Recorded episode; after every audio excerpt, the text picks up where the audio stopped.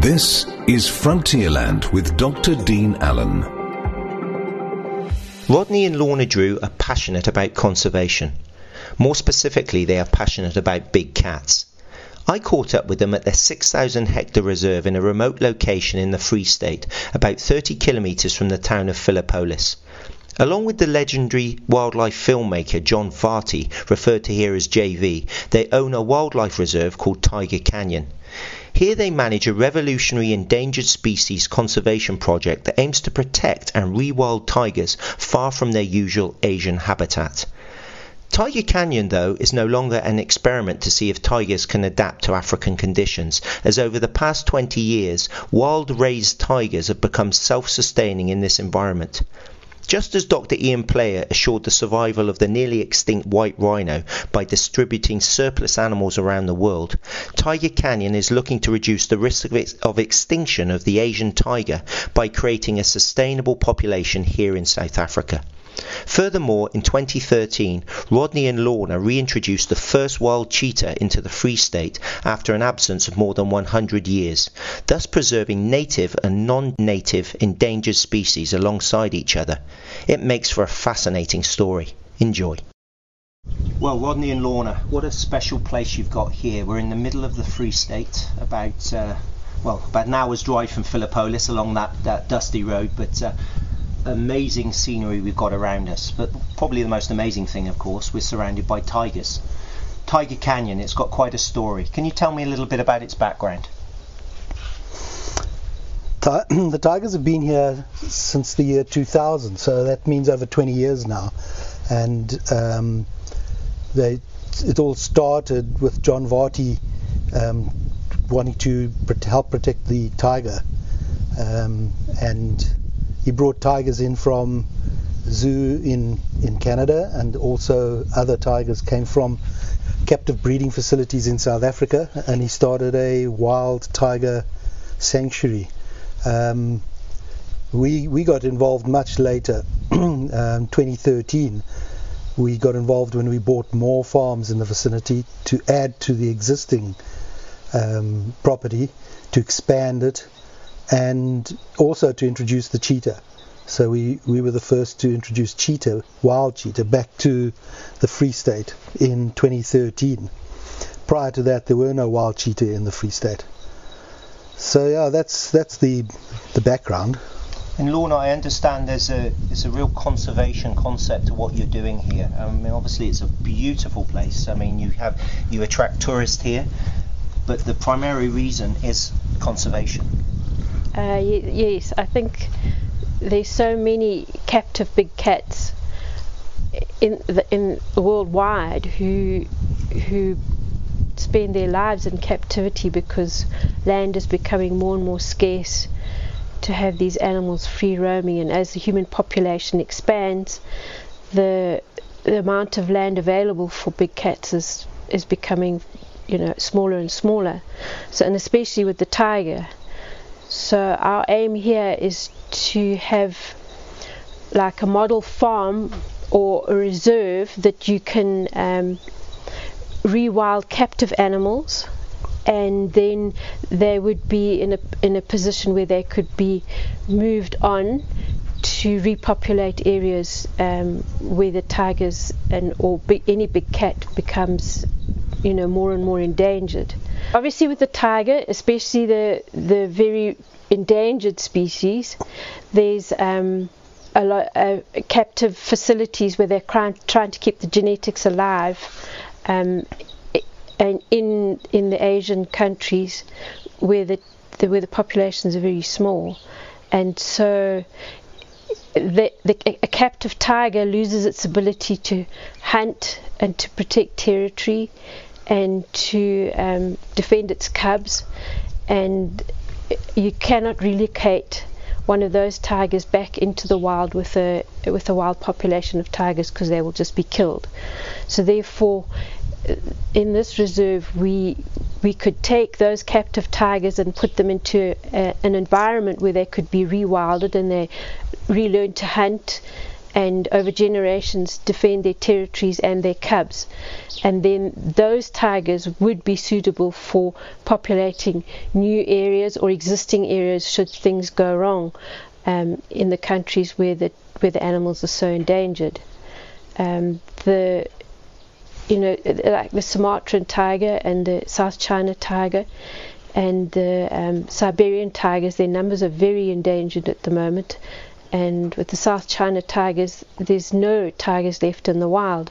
So we could possibly take South China tigers and rewild them here, and a new reserve could be created in Asia or in their home countries where they would then be sent back and they would be very successful at, at you know, being wild tigers.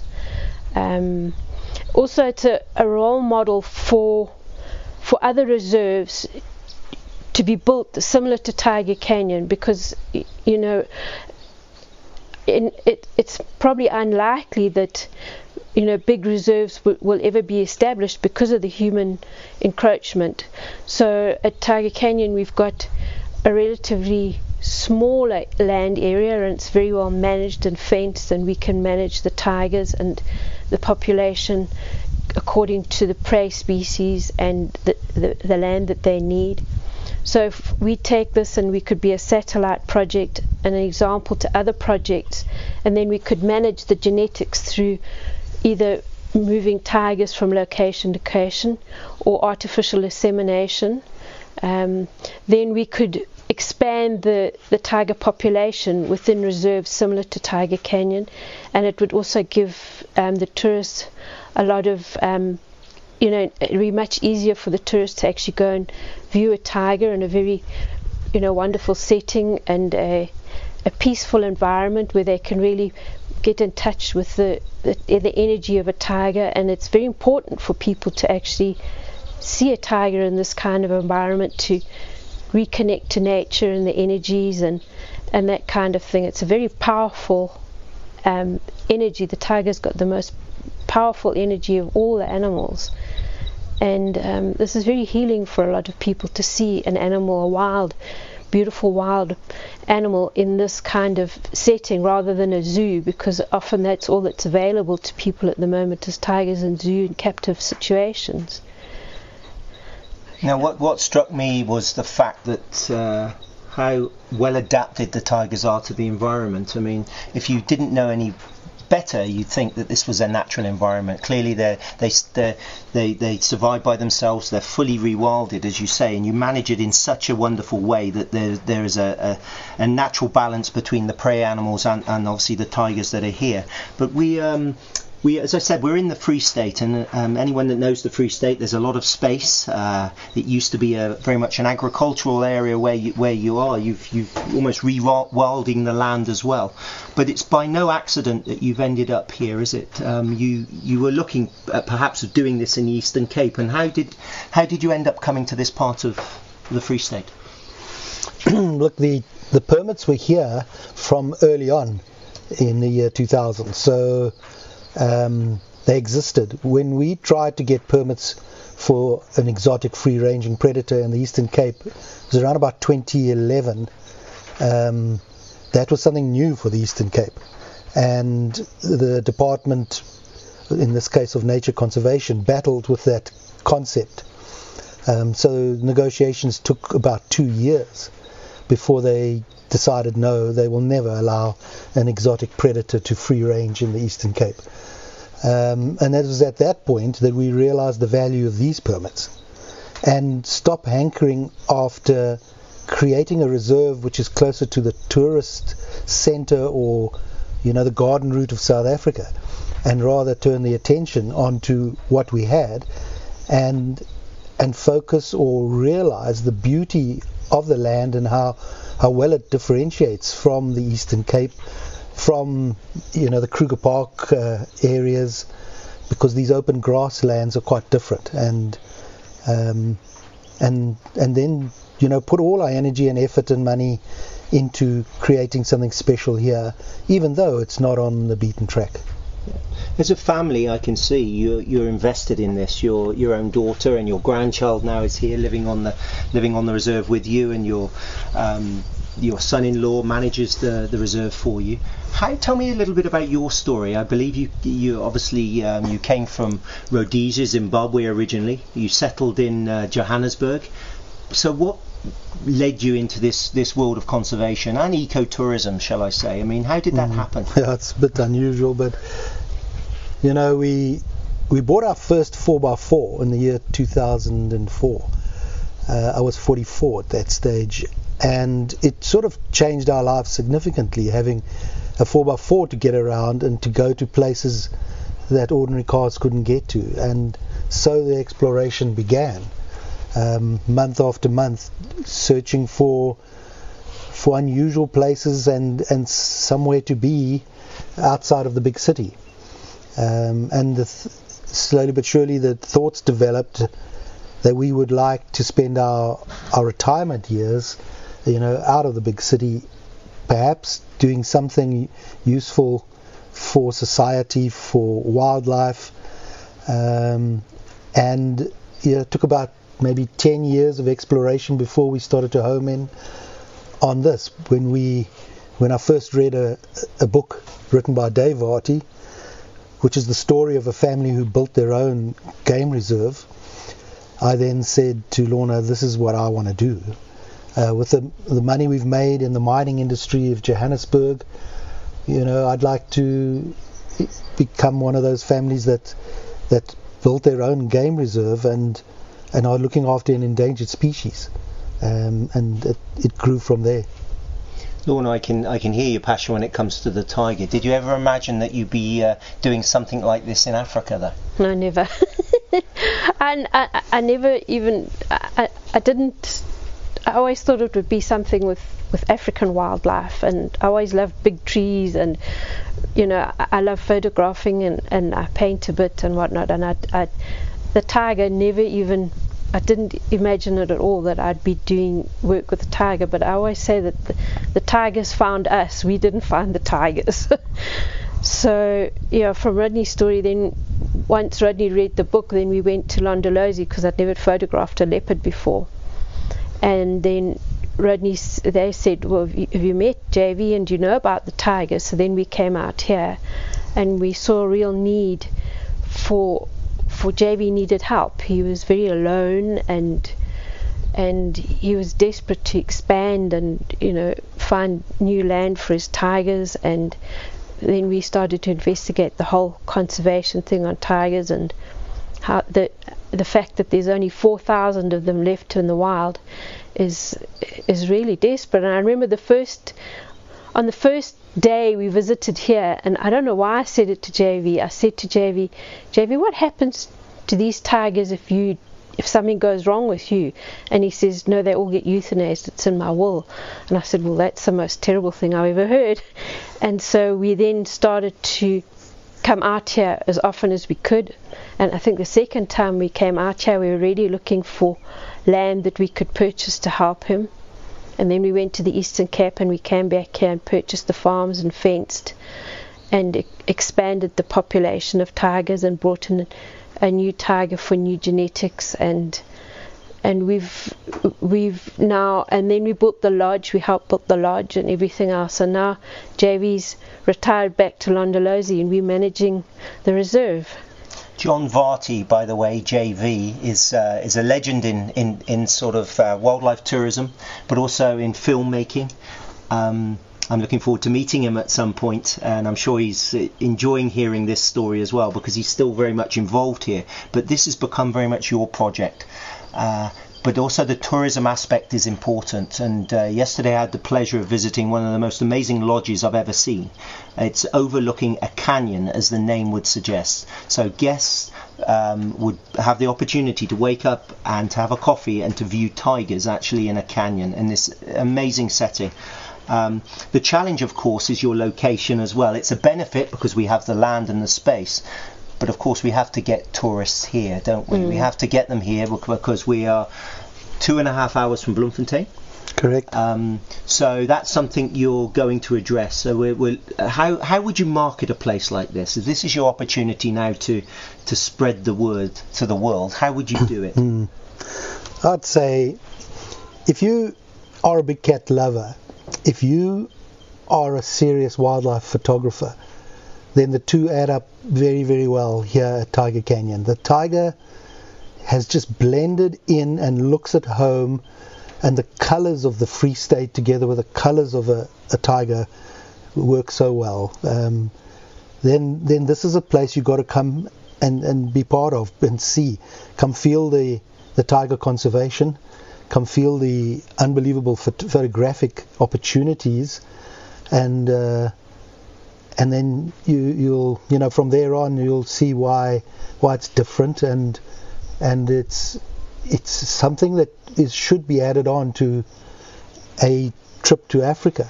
Yeah, by all means go and to one of the big five reserves and and get to see the African animals at home. But don't forget how troubled the tiger is, how much in trouble the tiger is, um, because the tiger lives in its home range where the world's greatest populations are, where the world's greatest population densities are. So the tiger's in quite a lot of trouble in Asia, uh, with the humans encroaching steadily on on tiger habitat. Um, here in Africa, we've got the passion, we've got the land, we've got the knowledge and the skills to look after big cats.